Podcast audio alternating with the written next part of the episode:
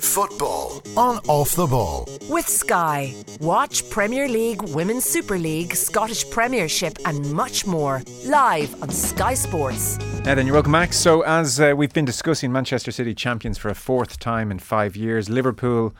Uh, perhaps playing the best football and certainly producing the best points tallies across several seasons of any second place team in history. They uh, looked on once again. Philippe Auclair is with us to reflect on a dramatic day. Philippe, great to have you on. Well, thank you very much for having me.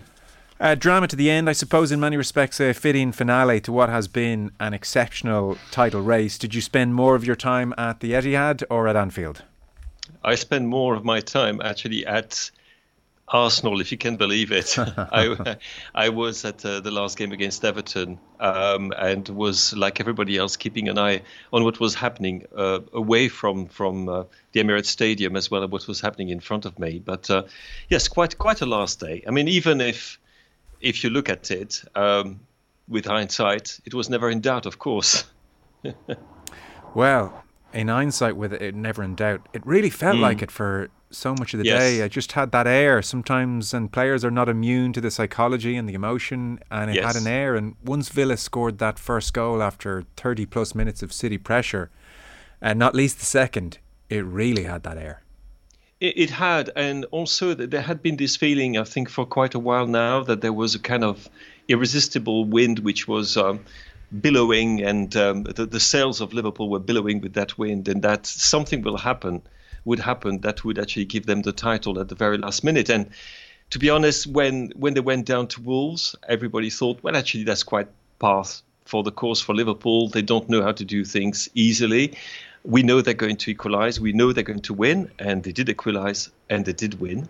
Um, but what was happening at, um, at, at, in Manchester City um, certainly was, you know, fueling, I suppose, the hopes of many. I, I, it's it's a word that I use with a, um, a little bit of um, hesitancy, perhaps, because it's the old argument uh, was the were the media and the fans in general uh, hoping for Liverpool to upset the cart at the very last minute, probably as a matter of fact. But uh, yes, it, it, felt that way, and it felt as well that Manchester City is a team that revealed its fragility at the very last time, at the very last hurdle, mm. and you thought, do they have the qualities to to overcome that? And they found the qualities, and which is perhaps what is going to give this title uh, a very special flavor for them, I suppose, uh, because they were not the underdogs. It was not like 2012 and Aguero 90 minutes plus 53 seconds or something like that. It was nothing like that. They were the favorites. Um, they were, as some had expected. Um, that they, they were finding things difficult at the very last minute and they overcame that. And I don't think that everybody uh, among us thought that they had those qualities within them as well as the others, which we've admired all through the season. Mm. We saw Pep's emotion at full time, initial elation. Yeah. And then perhaps almost a delayed reaction to being so close to the precipice. And he would have been criticised for team selection and then more broadly criticised for underachieving with the billions spent. And he jogged down the tunnel, which was kind of a striking moment as well. Where do you think Pep was at yesterday? um, first of all, um, for somebody who's been criticised often, and sometimes, actually, most often, rightly so, for not being perhaps the best at managing what is unfolding in front of his eyes on the pitch, uh, probably unsurpassed when it comes to preparing his players for facing up um, to what they were going to encounter during a game. He actually got the calls right. He got every single call right. You just have to see who was involved in those three goals to to see that. Um, and I think there is a, a measure uh, with Manchester City of feeling that uh, it is a title, a third title in four years. And but I wouldn't say it's a failure, but it's not quite what, what they were hoping for. Um, and I would imagine it's relief. Um, you know, he's a, a, very intense, very odd man to understand at times. Uh, some of his reactions surprise us uh, more often than not. And um, yeah, relief was probably the deepest emotion in him. Um, pride as well, I would imagine. But I can't think for one second that they there wouldn't be a part of uh, of him that wasn't thinking of how this team, which had known how to react in a very difficult moment, had failed to do so in Europe at the same time. So um, I think conflicting emotions, perhaps, uh, for him and for, for his players and for, I think, a number of Manchester City supporters. Well, in truth, it also helps when it's Aston Villa and you've plucked their best player by some distance to sit on your bench versus Real Madrid. Hmm. I'm not sure they've suddenly discovered it. like, I'll be uh, holding my breath still next season in Europe. Well, um, it, it is going to be the great, uh, for the time being, of course, an answered question. An answered question is that yeah. obviously it is the ultimate aim of this so-called project. Uh, they've now got the um, cyborg, the super player, whom they hope is going to be a catalyst, who is going to enable them to go past that last hurdle, which they failed at so often. I mean, actually every time since Pep has been uh, at the helm there.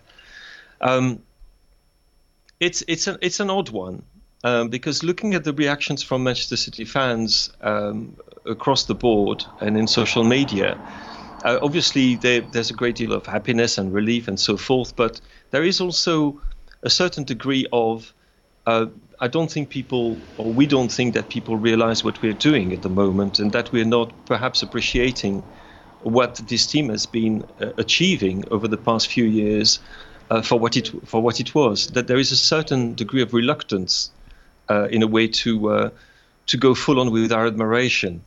Our respect is obviously uh, a given, but our admiration and our emotional connection with what's been achieved. Mm. Which again is completely different to what people are feeling towards what Liverpool has achieved and could be achieving uh, in a few days' time.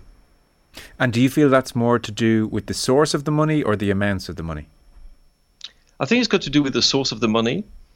Uh, I think it's got to do with the amount of money. Is I think it's got to do with the personality of of the managers.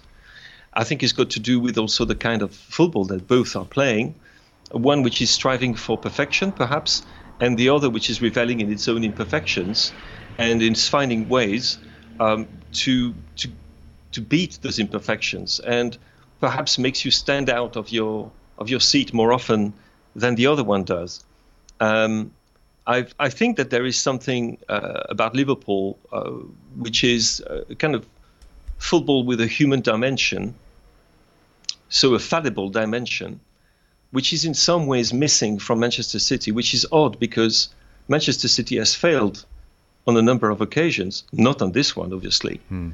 Um, but somehow because of the investment, the nature of the investment, because but, but also I think because of the personalities involved. You know, they, Liverpool Liverpool's team is full of characters, personalities that you can feel a very direct and very strong emotional connection with. I wouldn't say necessarily the same of the people who are in, in Manchester City squad. There are obviously some players like this, like Kevin De Bruyne, obviously is one of them. Um, but you do not quite have the same emotional connection unless you're obviously a Manchester City supporter. And that is a question of not just image, but perception. And I'm also thinking of uh, the actual personality of mm. of the players who are involved and the technical staff who are involved. It's there is something, despite the beauty of some of the football that Manchester City has been proposing, you know, for years now, and this year as much as as any other year, uh, that is still slightly mechanical or is slightly or is perceived as mechanical, which is not the case at all of their most direct rival, and I should say their only rival in England. Yes, because there's one thing we shouldn't forget is yeah. that if Liverpool weren't around and Jurgen Klopp's Liverpool were not around, we would have had uh, a complete domination of the Premier League by Manchester City, which would be akin to what we've seen from P- PSG, uh, from Bayern Munich, and uh, up until recently from Juventus. So, in a way, Liverpool is the club that is hiding the fact that Manchester City are so far ahead of everybody else. Yeah, I was just going to bring that up with you, and it is the interesting dynamic as Erling Haaland prepares to arrive and, and mm-hmm. further boost Manchester City. And it feels like Liverpool are operating at breakneck speed and yes. Perfection in the transfer market, and Jurgen Klopp's energy levels and enthusiasm are as great as ever. But this is just to keep pace with City and, and yeah. generally across the last number of years come up short. Chelsea mushroom up occasionally, but we don't know what the post Abramovich era even looks like. And then beyond that, there really is nothing at the moment. So, at a glance, the league and the finale, everything's in such rude health. But on closer inspection, were Liverpool to go into any kind of decline of sorts, then this era of Manchester City domination would not be remembered very fondly. Uh, how City look beyond Pep when he decides to go is a very interesting question. Well, um, I think this is this the play that we have on, on, on theatre scene at the moment is going to go on for a few seasons yet. Yeah. Uh, Jurgen Klopp has signed a new contract. Pep Guardiola has decided to stay on as well. So this is a, a dialogue, uh, a duel that we're going to be um, the privileged witnesses to um, for you know a few years to come. Um, but it's true that other than that, it's very difficult to see where the challenge is going to come from. I mean, o- the obvious club to look at would be Manchester United, obviously, who have uh, actually, if you look at the net spend of um, Premier League clubs over the past, I mean, since Jurgen Klopp arrived uh, at Liverpool in 2015, I think Manchester United come in second position and Chelsea in third. The Manchester City, Manchester United are the only ones who are close enough to Manchester City to be, you know, considered challengers. Liverpool, amazingly enough, only come 10th in that classification, which is quite extraordinary. I mean, it tells you how exceptional uh, the work that Jurgen Klopp has been doing uh, has been. And Jurgen Klopp and obviously the people, the, the scouts, the people who are in charge of the recruitment, which has been, you know, non pareil, uh, to coin a phrase. Um, uh, it, it's, yeah, there, there is within this league, which is presented and sells itself as the most competitive in the world, as the, the, the league in which every weekend you can have great surprises. In fact, you don't. That's the thing. It's, it's all again a question of perception. Manchester City are way, way ahead of everybody else. And it's because of one thing. I mean, well, several things. Of course, the talent, some would say the genius of Pep Guardiola, and the quality of the players, and especially the size of the wage bill. Uh, the size of the wage bill is what determines where a team will finish. Um, you know, I was going to say more often than not. In fact, no, always. Yeah. If you look at the teams which went down, if you look at um, you know Watford, Norwich, Burnley, and you look at Leeds as well, who were in real trouble until the very last second almost.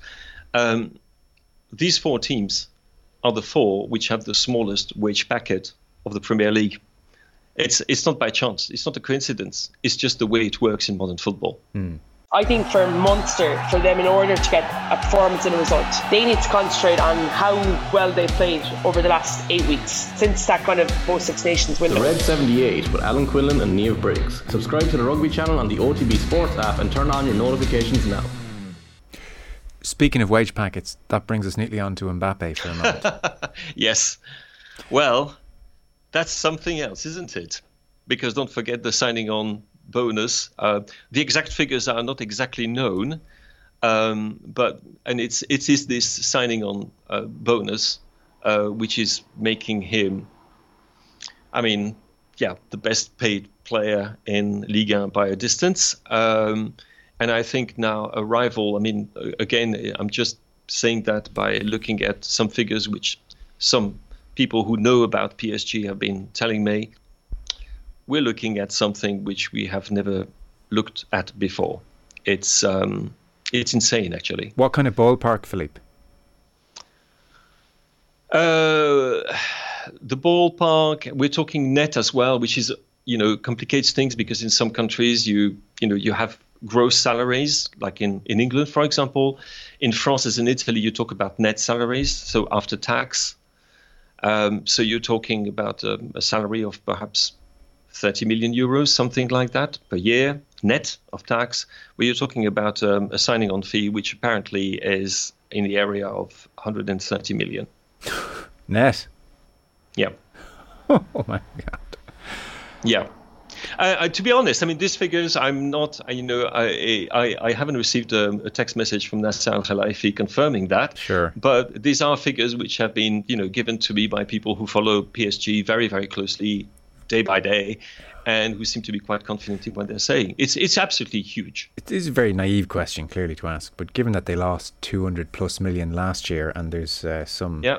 at least, uh, veneer of financial fair play supposedly intact here, how? Well, the rules have changed. The goalposts have been moved. Uh, first of all, there was COVID, uh, which led to the suspension of financial fair play by UEFA. Yeah.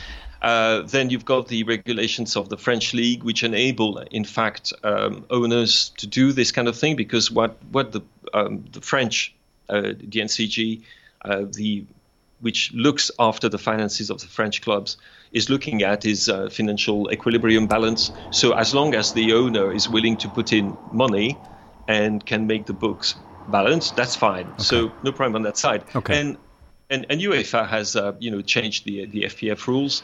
Uh, they seem to be much more um, uh, conveniently uh, for PSG and for Manchester City and others. Uh, they seem to be far more lax. So the age of financial fair play, if it ever existed, because we know how clubs found ways around them, this age is over. Mbappe in his press conference uh, was at pains to point out that all the reports of him having a say in who's the manager or transfer decisions or management decisions nonsense. Yep. I remain a footballer who's part of the team. I will not go beyond this role. I won't go beyond my role as a player. Mm-hmm. That goes against every single piece of information I've, I've received over the past few days. But that's an insane level of power to give any player. I think that um, I, was asking myself the question: Has a player ever been given that amount of control over what was happening in his club? And I think the only example, and I'm probably wrong, there might be others in the past, but the only one I could come up with was Lionel Messi after Pep Guardiola left. And you remember how he played, you know, he played an active part in in finding uh, a, a, new manager. Um, he was basically a ruler uh, of a kind certainly of the dressing room, many decisions implying the, the, the board of, of Barcelona. Uh, in this particular case, uh, it seems that we, we, are entering a new age uh, as far as PSG is concerned, because the, the whole the, the thing is that uh, a lot of other things are changing at PSG. When we talk about Kylian Mbappe deciding to stay on, signing this contract, uh, being involved obviously in the decision-making process, perhaps not up to the extent that some people are saying, but the other thing is that Leonardo has gone. You know, the sports director has gone. Yeah, sacked over the weekend. Yeah. And apparently, there's talk about Luis Campos coming in, who is much more of a hands-on. Uh, I was I was calling, going to call him a technocrat. I mean, that's perhaps not the right word to use, but I think you get my drift here. Uh, somebody is, you know, looking at the dossier, analyzing, analyzing all the data and so forth. Uh, not quite as flamboyant a figure as Leonardo was, uh, who was very happy to brief friendly media, who was very uh, forward, uh, presented himself almost as Mr. PSG at times, and also uh, had direct conflict with a number of his uh, of his managers, and made some quite strange choices. It must be said at, at, at times. It seemed that age is gone and that in in that place we're talking about a possible so a change of sports director, Kylian Mbappe staying and becoming uh, the focus I mean, the number one focus of this team. Uh, we are talking as well about a change of manager. Um, apparently, Mauricio Pochettino is very keen to see out his contract, but not everybody at the club is willing to, to go with that. So we're talking about a restructuring of the club, um, which in a way is quite logical when you see that the club has failed. It has failed. It has played one Champions League final. And again, like Manchester City, it is the competition they want to win because in France they're so far ahead of everybody in financial terms, in terms of playing squad and everything else. You know, whereas you know Marseille is, has lost Camara to uh, uh, to Aston Villa. This is not going to happen to uh, to Paris Saint Germain. So. Uh, apparently, there is a, a whole. I mean, the, the, the, summer is going to be quite crazy there. There's a whole overhaul of the structure, which was a dysfunctional structure, as has been proved on the pitch and off the pitch on, on a number of occasions. Mm. Uh, we're out of time, as tends to be uh, the case. Whenever we talk to you, it's always very interesting. But I know you did want to mention, and you were tweeting about an acclaimed singer songwriter from this part uh, of the world who died very suddenly. Or after an illness, excuse me, not very suddenly. Um, well, yes, and, and, and thank you. Um, I, I, just wanted to um, salute um, somebody I'd known for over 35 years, and um, for me, one of the great voices of, of pop music, uh, Cathal Coughlan, of Microdisney, Fatima Mansions, and and then Cathal Coughlan himself. And um, whom I known for a very long time, um, whom I was fortunate, lucky, privileged to, to work with on, on a few occasions, uh, a, a, friend. And um, I'm, I've been very, hit very, very hard indeed by the news that Cathal had died. And uh, I know that in Ireland as well, there are thousands and thousands of people who will feel like I feel now.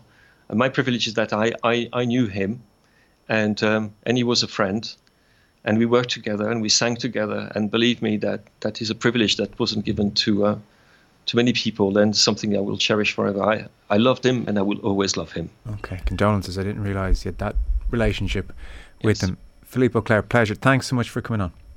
Thank you. Football on Off the Ball. With Sky. Watch Premier League, Women's Super League, Scottish Premiership, and much more live on Sky Sports.